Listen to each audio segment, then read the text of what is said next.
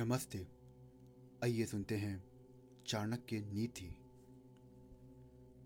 मूर्ख शिष्योपदेशेन दुष्ट स्त्री भरणेच दुखित संप्रयोगेण पंडितोप्य वसिदिति। अर्थात, मूर्ख शिष्य को उपदेश देने, दुष्ट व्यभिचारणी स्त्री का लालन पोषण करने, धन के नष्ट होने तथा दुखी व्यक्ति के साथ व्यवहार रखने से बुद्धिमान व्यक्ति को भी कष्ट उठाना पड़ता है। चाणक्य कहते हैं कि मूर्ख व्यक्ति को ज्ञान देने से कोई लाभ नहीं, अपितु सज्जन और बुद्धिमान लोग उससे हानि ही उठाते हैं। उदाहरण के लिए बया और बंदर की कहानी श्रोताओं को याद होगी। मूर्ख बंदर को घर बनाने की सलाह देकर बया ने अपने घोंसले से ही हाथ धोना पड़ा था। इसी प्रकार दुष्ट और कुल्टा स्त्री का पालन पोषण करने से सज्जन और बुद्धिमान व्यक्तियों को भी दुखी प्राप्त होता है।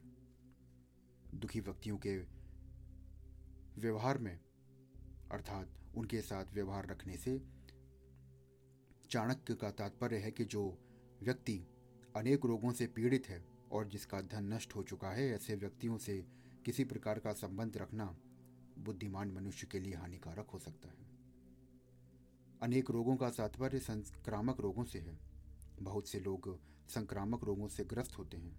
उनकी संगति से स्वयं रोगी को भी अंदेशा रहता है। जिन लोगों का धन नष्ट हो चुका हो, अर्थात जो दिवालिया हो गए हों, उन पर एकाएक विश्वास करना कठिन होता है। दुखी का अर्थ विषादग्रस्त व्यक्ति से भी है।